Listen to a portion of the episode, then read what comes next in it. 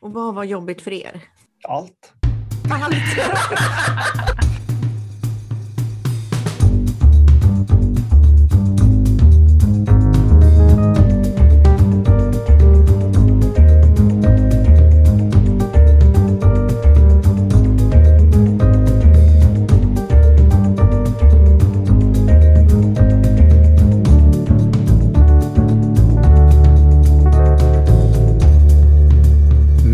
Karin. Känslor, kyssar och nyfikna frågor. Pollyprat. Hej Karin! Hej Minna.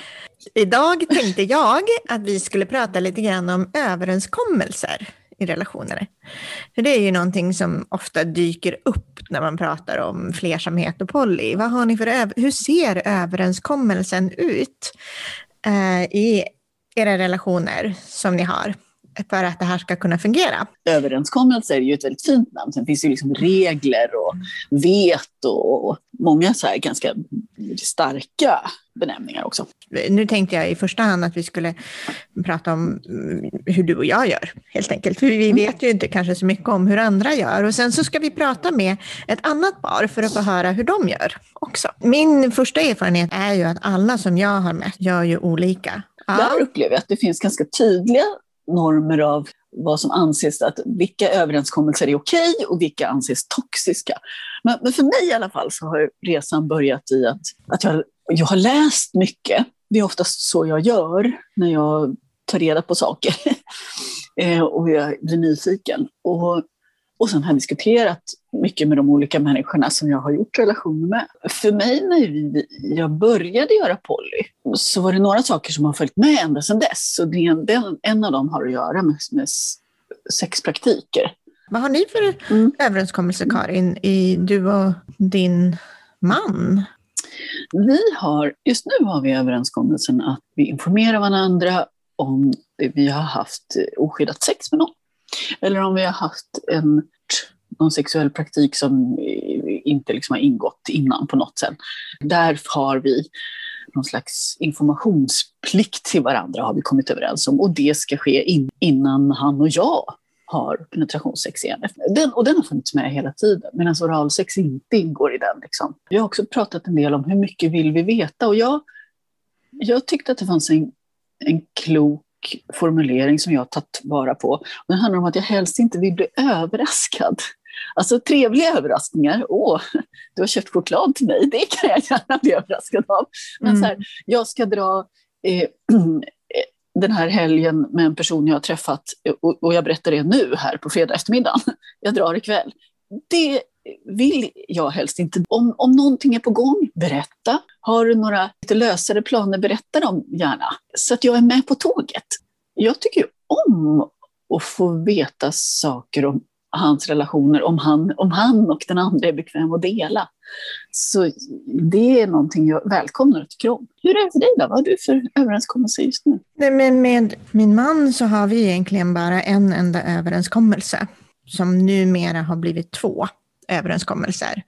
Eh, och den överenskommelsen vi hade från början och som fortfarande gäller, det är att för att vi ska kunna träffa andra så måste vi ta hand om och prioritera vår relation. Vad det innebär har ju varit lite olika över tiden. Eh, men till exempel så behöver vi avsätta tid för vår relation varje vecka. Eh, och det innebär att man kan, ju, man kan ju bo ihop och leva rätt separata liv. Men minst en dag varje vecka så ska vi ha fokus på varandra.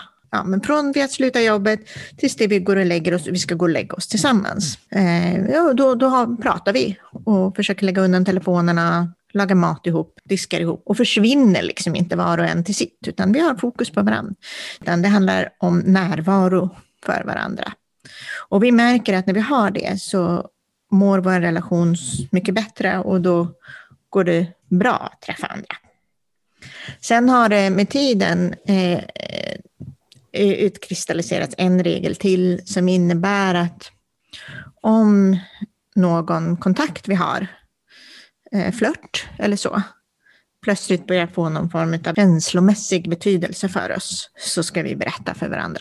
Men vi har verkligen ingen redovisningsplikt alls. Däremot så har vi en kultur att om vi frågar så, får, så svarar vi. Eh, och det brukar i praktiken bli så att förr eller senare så har vi ett samtal där vi pratar i kapp lite grann och liksom berättar, men har det här hänt, eller jag hade den här flörten, eller nu har jag satt igång Tinder igen, eller vi har inga, inga överenskommelser om säkert sex eller osäkert sex alls, utan vi har, vi har pratat ihop om hur vi ser på det, men vi har ingen regel kring det. Vi har, vi har en samsyn på hur vi ser på säkra sexuella praktiker, men vi har ingen eh, redovisningsplikt. Och det har fungerat för oss. Sen så när det gäller andra relationer så har jag haft eh, överenskommelser som till exempel att jag vill att vi ja, men, sover ihop med ett visst intervall och då kan det ju behöva att man planerar det. För mig, eh, det, det som jag hade mer från början var att jag ville veta mer tror jag och att vi prövade. Det var inte en överenskommelse som det här behöver du göra utan det var nu, jag tänker på första gången han var iväg och borta eh, på Sexability-festivalen i Ringsbacka, så ville jag att han liksom skulle, så bad jag om att, han skulle, att vi skulle ha kontakt, skulle liksom ringa till varandra, att han skulle berätta. Mm. För jag tänkte att det skulle lugna mig, helt enligt min så här teori om vad som gör att det okända är läskigare för mig än det jag vet. Och det provade vi eh, och det var helt, helt, helt fel. Jag blev totalt ångestfylld. Jag gick hem och roddade barn och kände mig helt bara... Jag kunde inte alls följa med i hans fantastiska flow av lycka. Och jag blev bara galet svartsjuk och det var helt fel. Det var ju kan man säga inte en överenskommelse av sorten om du är iväg måste du alltid berätta, utan det var ett försök. Ja. Om vi gör så här, skapar det här trygghet för dig? Mm. Och det gjorde det inte, så det fick vi sluta med. Så mm. han berättar vad han har varit med om, med en fördröjning snarare, om han är borta. Mm. Om det han vill dela. Liksom. Och det, det, det, där är väldigt intressant, för att jag upplever också att, att berätta saker med en fördröjning ökar tryggheten. För då är det på något sätt att man har kommit till en punkt att man vill dela ett förtroende, snarare än att man är i, nu har det hänt, nu måste jag redovisa. Och då blir, det ju, då blir det ju mer att man delar för att man, mm. som med en vän, liksom för att han är min livskamrat. Jag delar med mm. honom för att han är en livskamrat, inte för att jag behöver redovisa vad jag har gjort. Mm.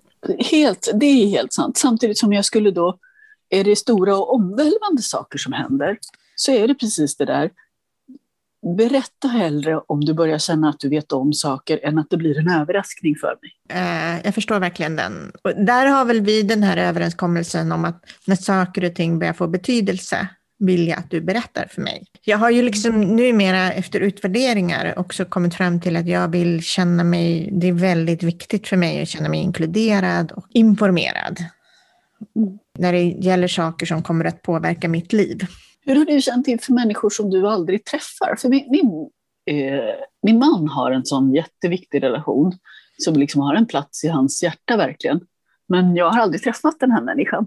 Mm. Det kan ibland kännas lite, det kan kännas lite märkligt ibland att det är en, en människa som är liksom kär för honom, som man älskar, men som jag... Hur har du det? För, för sådana saker har jag tänkt att, att det skulle man ju kunna på något vis ha regler för. Jag vill träffa dem människor som är riktigt viktiga för dig? Nej, alltså här har det ju blivit så att de som har varit viktiga för min man har jag fått träffa. Det har inte funnits någon som är hemlig för mig. En sak som vi har haft svårt för, det är ju hur vi ska kommunicera när vi inte är tillsammans. Den har varit svår för oss att hitta en överenskommelse i, för vi är väldigt olika, där är vi väldigt olika hur vi kommunicerar.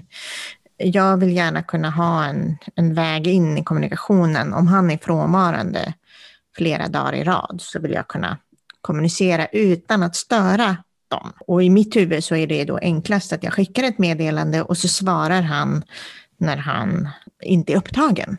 Och i hans huvud så har det varit, men om det är någonting viktigt så får du ringa.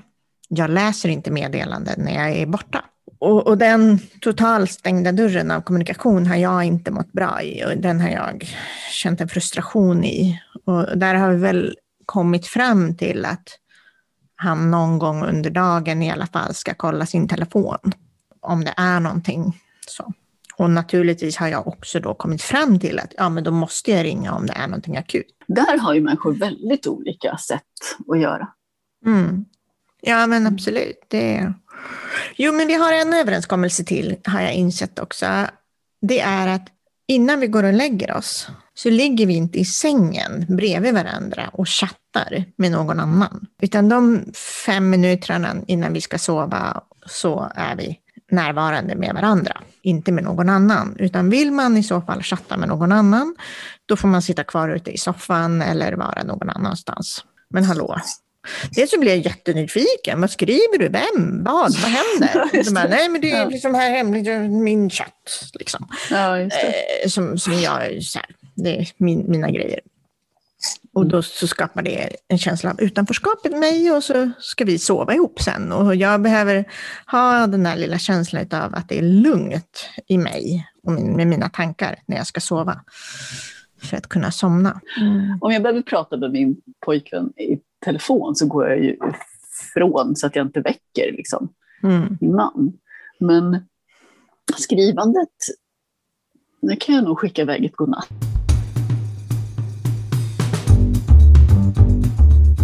Nu ska vi träffa två riktigt modiga personer. Hur gör vi när en är monogam och den andra är poly? Sandra och Peter har verkligen stångats med svåra känslor genom åren för att få deras relation att fungera. De blev blixtförälskade. Sandra är gift och Peter flyttade in hos Sandra och hennes partner och deras barn.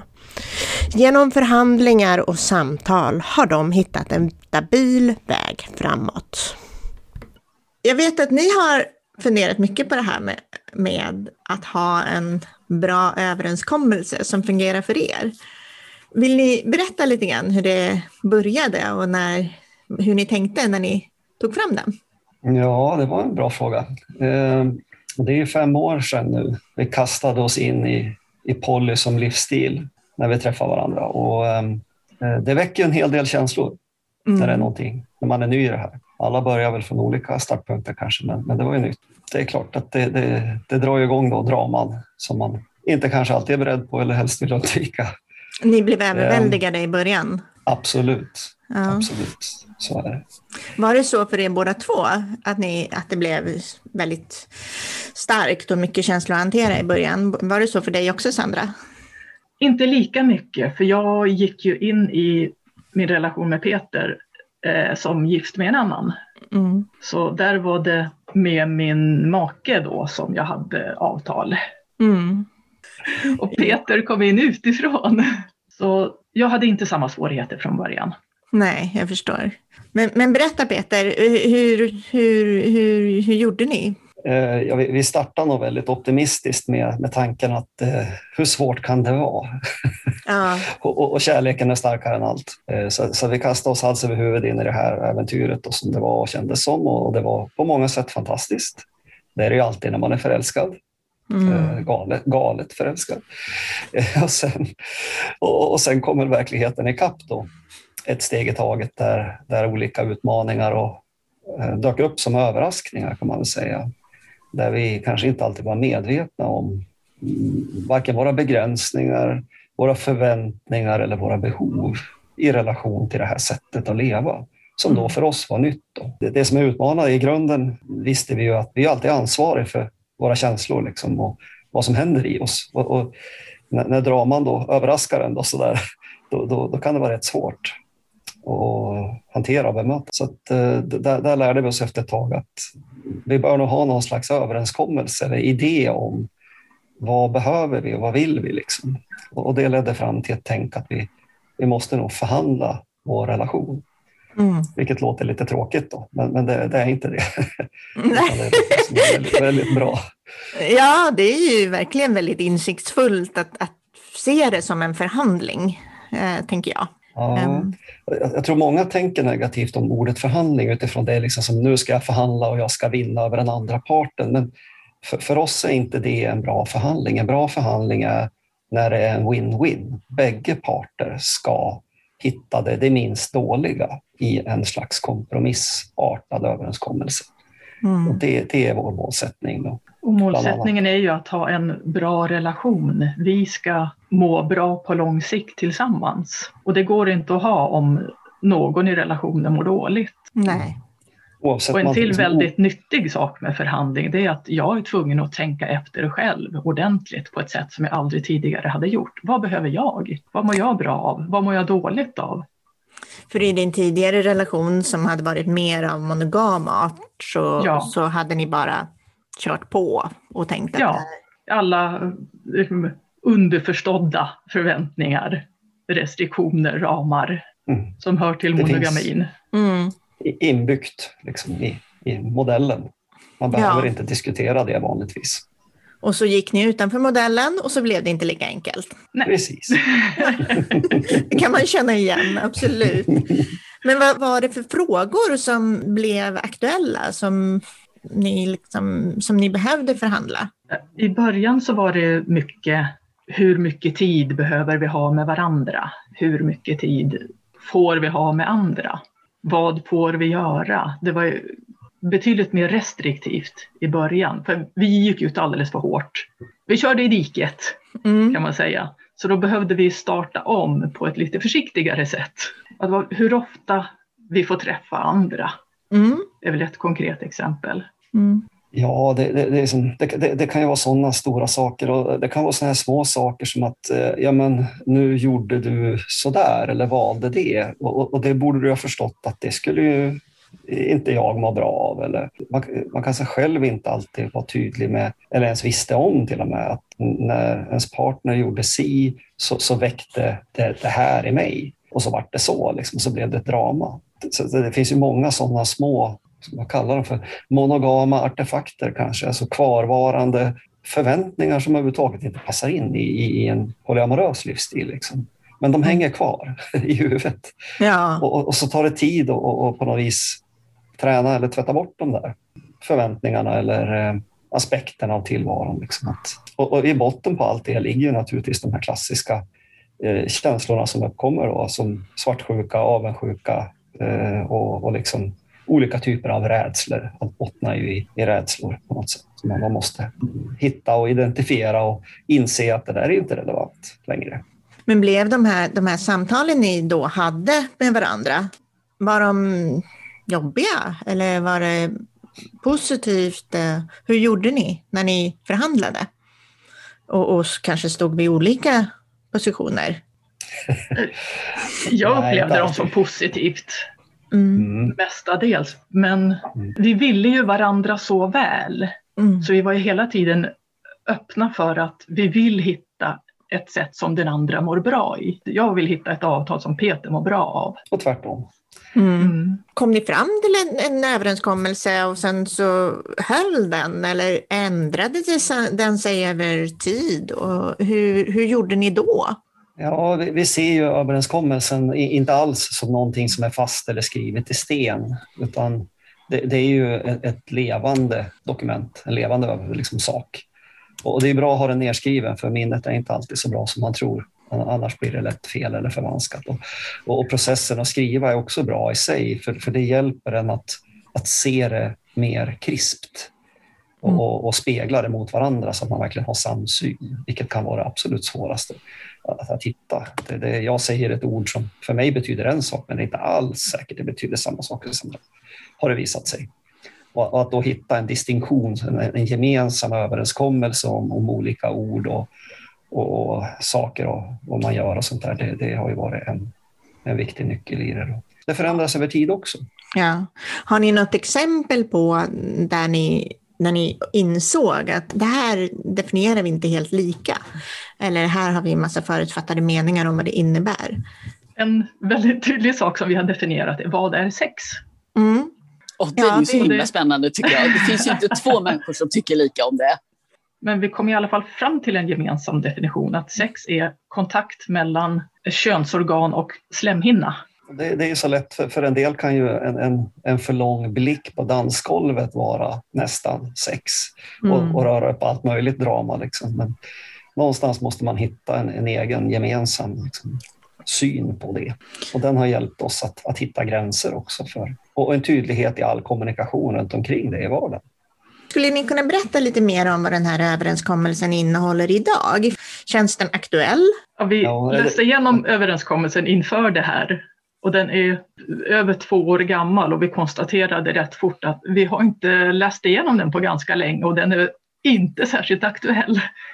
Det är rätt mycket i den som vi inte längre följer. Slu- Slutsatsen att det- från början i, i vår resa att gå in i poly så var det här väldigt viktigt. Mm. Men med tiden så har tryggheten ökat och, och insikt och kunskaper också. Och, och då blir den inte lika viktig längre utan vi hanterar det mer on the fly. Liksom. Mm. Men kan man Så, säga att, den- att, att överenskommelsen var som ett verktyg för er att prata med varandra? Absolut, i Mm. högsta grad är det så. Och väldigt mycket ett sätt att hantera förväntningar. Vi har realistiska förväntningar både på oss själva och på varandra och vi vet, vi vet hur den andra kommer att agera. Och det, det, det är så att hjär- hjärnan kan ju liksom ta emot visst mycket drama eller hantera visst mycket känslor över tid. Men om det blir för mycket för ofta så blir man trött i huvudet. Det blir för mycket oro, det blir för mycket ångest Mm. eh, som triggas utav en sån här resa som i alla fall vi gav oss ut på. Då. Så, så, så en, en del i avtalet blev att helt enkelt försöka begränsa mängden information. För, för, för det, i mitt fall, jag orkade inte ta emot all drama som, som kom i mig under en period. Alla känslorna som väcktes i dig Exakt. utifrån exakt. det som hände. Mm. Och där, där, där, där var det liksom ett behov av en filtrering, eller vad man ska säga. Att, att inte gå in i allt, alltså inte berätta allt jämt varje dag. Varje Hur timme, du kände varje... dig. Så. Nej, alltså allt som hände i andra relationer, Mm. allt som hände med eh, polyaktiviteter av olika slag som var helt oskyldiga och liksom inte hade någon drama alls i sig. Men den totala belastningen att, att, att leva intensivt, som eh, Sandra sa, vi, vi gick igång full gas från början liksom, och det var lite för mycket. Mm. Och, och, och då var ju en del i avtal och förhandlingar att, att liksom hitta ett sätt att managera det här så att, så att, så att det inte vart liksom polymättnad liksom i hela huvudet och, och så, så blev jag jättetrött. För du gick in i den här eh, relationen med en gift kvinna, kan man säga. Mm. Eh, Så att eh, du visste ju förutsättningarna när du kom in, men du har ingen polybakgrund eller gjort flersamhet I- tidigare i ditt liv. Ingenting. Jag har Mm. levt monogamt i två sekel innan med samma person. Det här var ändå någon, en väg som ni hela tiden har varit säkra på att ni vill gå. Det är inte så att ni har liksom övervägt att eh, gå tillbaka till en monogam överenskommelse eller ja, men ta sådana vägar för att det har varit så smärtsamt. Absolut har vi det. Det, Mm. det har bollats och ventilerats och vägts fram och tillbaka många gånger. Eh, kanske mycket en själv bara, men jag fungerar så att när det känns riktigt jobbigt och när det blir riktigt dåligt, då, då är det bra, ibland bra att, att gå hela vägen fram till kanten, till stupet Mm. och titta ner. Vill jag tillbaka eller vill jag dit eller vill jag upphöra med vad det nu är? Och, och, och utmana sig själv på djup. Och då Mm. måste man stå där på kanten och väga. Och, och sen och alla gånger hittills i, i fem års tid har jag insett nej, det här är det här jag vill vara. Det är det Mm. här jag vill göra. Men, men det är ju först när man står där på kanten som man verkligen blir säker i sig själv att det är så. Men hur är det för Det dig Sandra? kämpigt. Har du också tvivlat på, eller har du funderat mycket på poly? Ja, både och. Jag har ju varit eh, ganska säker på att jag är poly i grunden. Men jag har väl varit lite tveksam till om min relation med Peter, hur, hur jag ska väga det. Tveksamhet om Peter orkar med det här och om jag är villig att offra relationen med honom för att få leva poly. Så vi har ju periodvis gått tillbaks till att vara i praktiken monogama, kanske ett halvår, ett år i sträck. Mm. Backa tillbaka, samla energi, bygga trygghet i varandra innan vi ger oss ut igen. Mm. Ja, mycket Mm. kommer ju tillbaka till, till liksom en- det här med trygghet, tillit. Och om man känner att det sätt vi lever på skadar ena eller andra parten eller, eller är väldigt jobbigt i alla fall, då, är det väldigt lätt att om det blir för mycket, då kan man få väldigt jobbigt med tilliten känslomässigt. Mm. Och, och, att upprätthålla den är ju lite A och O för att liksom, den trygghet som man har med varandra är också att, att eh, lita på att den här förhandlingen eller överenskommelsen eller vad man nu hittar på tillsammans är att den håller, att den är relevant. Mm. Och, och, och tappar man det, ja då, då blir det genast mycket kämpigare. Men ni, ni har också väl kommit fram till att ni vill ha, visst rätta mig om jag har fel, men att ni vill ha en uttalad primär relation. Visst stämmer det? Ja, det stämmer. Det stämmer. Mm. Vi bor tillsammans, vi har ett vardagsliv tillsammans och det är min ambition i alla fall att fortsätta med det. Mm. Grund, grunden i vår överenskommelse, som jag ser det, bygger ju på att, att vi ska låta den andra personen vara fri. Ett band av frihet har vi valt att kalla det. Vi Mm. har ett band av frihet. Och om, om Sandra vill dra iväg åt något håll så, så är hon fri att göra det. det och, och jag ger det med glädje av kärlek oavsett vad det gör med mig eller hur jag mår. Och för mig är det viktigare att hon mår bra än att jag har en relation med henne. Så, så Men- på det viset, nej, det finns ingen sån begränsning. Men, men däremot väljer vi att vara kvar med varandra inom vissa ramar av kärlek. Mm. För, för att vi vet så här mycket kan jag vara borta. Och sen börja antingen jag själv må dåligt av att vara borta från Sandra för mycket. Eller så börjar hon må dåligt av att jag är borta för mycket. Och då, och då kommer jag också må dåligt för hon mår dåligt. Så det, det är en symbios, liksom, relationen. Och, och då, Vi har inte så mycket uttalade begränsningar på varandra utan snarare vad vi behöver av varandra Mm. i avtalet. När det gäller information så det har vi ju lite uttalat i avtalet. När Peter har varit iväg och träffat någon annan, då behöver jag så mycket information som möjligt så fort som möjligt. Berätta detaljer så mycket som möjligt. I- Inte detaljer som, kränker integriteten. nej just det, inte som kränker integriteten, men jag, jag vill gärna veta mycket Mm. fort. Medan Peter mer, jag berättar ingenting för honom förrän han ber om det. Och då ber han konkret att det här vill jag att du berättar om. Ställer jag specifika frågor. Vad, vad Ja. gjorde ni? Vad, hur gick det? Hur kändes det? Och framförallt hur kändes det? Det är jätteviktigt Mm. att förstå och veta vad händer inne i Sandra. Liksom. Du, men, men eh, jag vill bestämma själv när jag, precis som, som du sa Karin, när jag är redo. När jag känner att nu har jag energi, ork och ta till mig det. Det är olika helt enkelt utifrån Mm. Sandras behov och utifrån Peters behov, hur ni hanterar de här situationerna. Och, och och där mina, touchar du en väldigt viktig sak tycker jag i hur vi ser på förhandling. Och det, det är att eh, det handlar inte om att det ska vara rättvist, alltså att det ska vara lika villkor. För, för, för att vi är olika som människor, vi har olika behov. Och, och, och ett avtal som är svartvitt, lik, likformigt för bägge, det, det, det är inte rimligt. Då. Utan vi, vi har ju valt att fokusera på jobbighet. Om, om det är någonting som, som är extremt jobbigt för Sandra, ja men då, då vet jag det och då, då vill jag respektera det. Jag ska inte utsätta henne för det. Har Det ni- ska inte vara lika i vad vi får och inte får göra, utan det ska vara lika i, ungefär lika i hur jobbigt det är för oss. Har ni stött in i någon vägg där ni, liksom, där ni har liksom fått förhandla och förhandla och förhandla, som har varit svårt att förhandla? Ja, det kan man väl säga. Jag menar, det är bara att ta att jag, jag är ju, eller var ju i alla fall i grunden helt inställd på och konstruerad för att leva monogamt. Och, och Sandra, inte det. Mm. Så, så den kompromissen har ju skavt från dag ett och, och gör ju ibland fortfarande. Liksom. Eh, Men, men, men i, i takt med att jag lär mig mer och mer att, att leva med, med de här jobbiga då, känslorna och hantera dem och, och få det att fungera bra, vilket det gör hyfsat bra idag, då, då skaver det inte alls lika mycket. Men det är ju en träningssak. Din erfarenhet är att monogama skavet kan man träna bort. Absolut. Det är bara att utsätta sig för det jobbiga tills man vänjer sig, tills det går över. Och, och den här korkade fettklumpen där uppe i skallen lär sig att det här är ju inte farligt, det är bara en känsla. Men, eh, om man aldrig har tränat på det i livet, aldrig har utsatt sig utan gör som de flesta, jag tror de flesta gör, att vi, vi går långa, långa omvägar i vardag och liv för att undvika smärta. Ja, då lär vi oss aldrig hantera det. Mm. Och, och jag gjorde ju precis tvärtom för min del, att jag gick ju all in Mm. och, och, och nästan ta så mycket smärta jag bara kunde från början, för jag tyckte att hit vill jag, hit ska jag, hur svårt kan det vara? Mm. Och det visade sig att det var pretty fucking hard.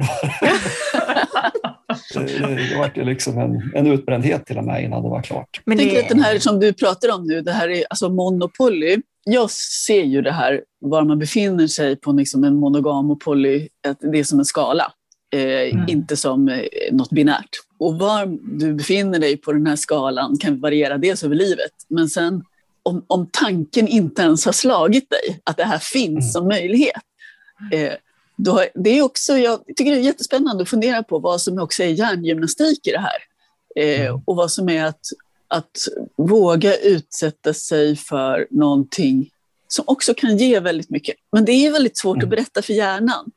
Eller hur? Att det här, kan, det här kan också ge massa fina saker, för just nu gör det bara så jävla ont ni har ju någonting som ni kallar för skamfria samtal. Kan inte ni berätta om hur ni kom på det och vad det har fyllt för funktion för er i era förhandlingar och er överenskommelse? En gång varannan vecka kanske så har vi ett skamfritt samtal där vi berättar helt fritt, helt transparent var vi är någonstans, vad som händer, vad vi känner, allt sånt. Och vad vi än säger så får den andra inte på något sätt skambelägga, inte kritisera, ingenting, utan bara lyssna och acceptera. Så att vi är väldigt, väldigt transparenta med hur vi känner, hur vi mår.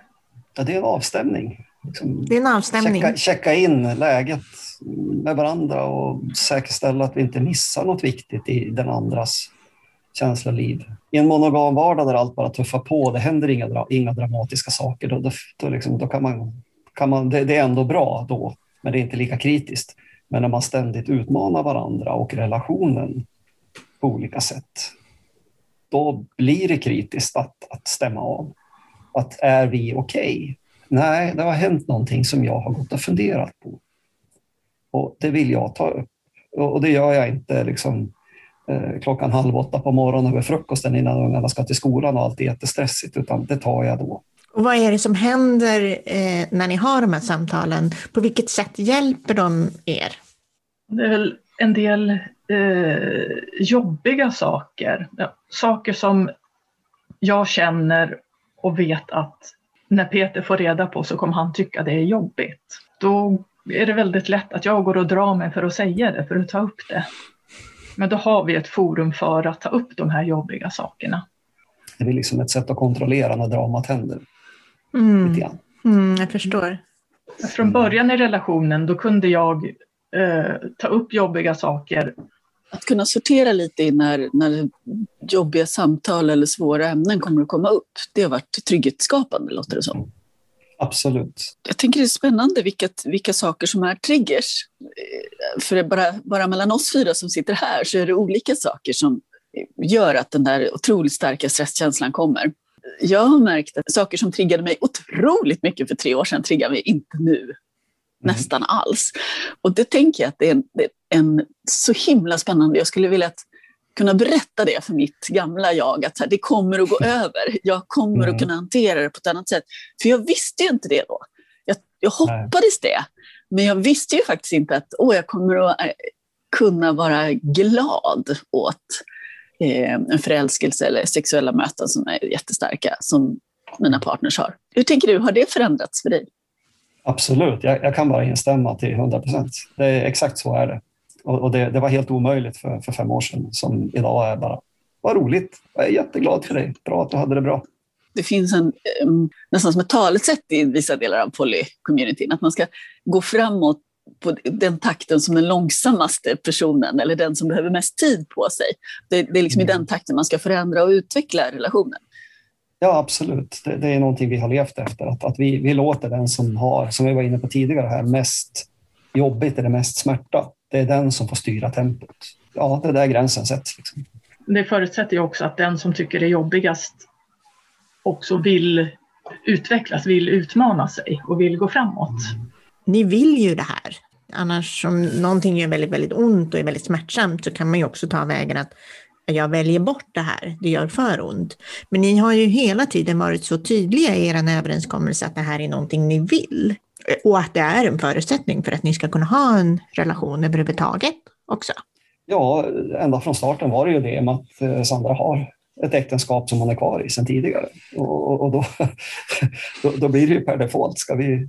Hur, hur, tror ni era olika överenskommelser genom åren har påverkat andra människor som ni har gjort relationer med eller träffat eller så? Ja, den enklaste skulle jag säga för min del, som jag ser det, är att eh, eh, andra relationer har velat ha mer av mig än vad jag har haft förmåga att ge dem. Eh, för att den tid och energi som går åt för mig att leva med Sandra är ju det är en viss mängd tid och energi som går åt för att vår relation ska fungera. Och, och utanför det så finns det lite mer plats, men inte hur mycket som helst. Och jag behöver ju egen tid också. Det behöver alla, mer eller mindre. Mm. Så, så, den balansen där är det som är tufft liksom, när man kommer in som, som en andra part eller en andra relation, med mig i alla fall. Och vi har ju också hamnat i situationer, en annan relation som jag har haft, eh, inte tvingat fram, det är för hårt att säga, men har gjort så att vi har behövt en rejäl omförhandling av min och Peters relation. Det hänger ju ihop, det är ett nätverk. Liksom, en relation med en person påverkar ju också avtal med andra relationer. Och ibland och. måste man förhandla om flera samtidigt för att få ihop pusslet. Sandra, kan du berätta mer om det? Ja, det var det var lite tufft mm. på flera fronter. Och jag, jag kände mig lite, eh, lite klämd i mitten. Jag ville göra alla glada och nöjda. Mm. Och då spelade det mindre roll vad jag själv ville nästan. Bara liksom, de, de här två personerna som det handlade om blev blev glada och nöjda och kände att de fick tillräckligt mycket av det de behövde. En väldigt viktig förhandlingsprincip är ju att inte uttala veton. Och, det, det, är ju en, en, princip vi, vi håller hårt på, att vi, vi säger aldrig nej. Om det är vad du behöver, om det är du, det, det du vill av kärlek, ja. Men, men det är liksom ditt val. Och så här påverkar det mig, det här är mitt behov, så här mår jag, det är okej. Okay. Men, men någon slags utpressning eller, eller veton, liksom, nej, det, det, får inte förekomma, det, det har vi För, för mig så är veto ett uttryck för det här att det här är något jag inte kan kontrollera och då försöker jag kontrollera Absolut. det. Mm. Men, men eh, det finns också ett annat uttryck som, som för mig har blivit ganska tydligt och det är you make me choose, you lose. Det vill säga, mm. det, det betyder alltså om någon skulle utfärda ett veto mot mig så betyder inte det att, att jag automatiskt väljer bort den människan. Men någonting i kvaliteten i den relationen vi har kommer att försvinna av mm. att, av att, du, att vi inte tog oss vidare i förhandlingarna på ett annat sätt än ett ultimatum. För ett veto är väl vad jag skulle säga ett ultimatum Precis. och det, det är väl det som skiljer dig från en personlig gräns eller en, en, eh, ett behov. Mm. Och det handlar just om det där otroligt svåra gränslandet att att mm. styra någon annan istället för att styra över sig själv. Får jag ställa en fråga, en lite avslutande fråga kanske, men om ni har, skulle vilja skicka med eh, människor som ger sig in i ett polyliv och som behöver förhandla med varandra. Eh, vad har ni för råd? Jag skulle säga våga vara transparent även med dina mörka hemligheter. Sakerna som är lite skamfyllda i dig. Våga vara så sårbar så att du blottar även det som är lite skamfullt.